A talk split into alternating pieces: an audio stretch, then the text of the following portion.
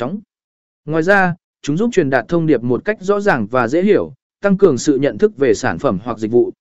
Tính tương tác và sự linh hoạt của tờ rơi cũng làm cho chúng trở thành một công cụ quảng bá linh hoạt có thể điều chỉnh để đáp ứng nhu cầu cụ thể của doanh nghiệp.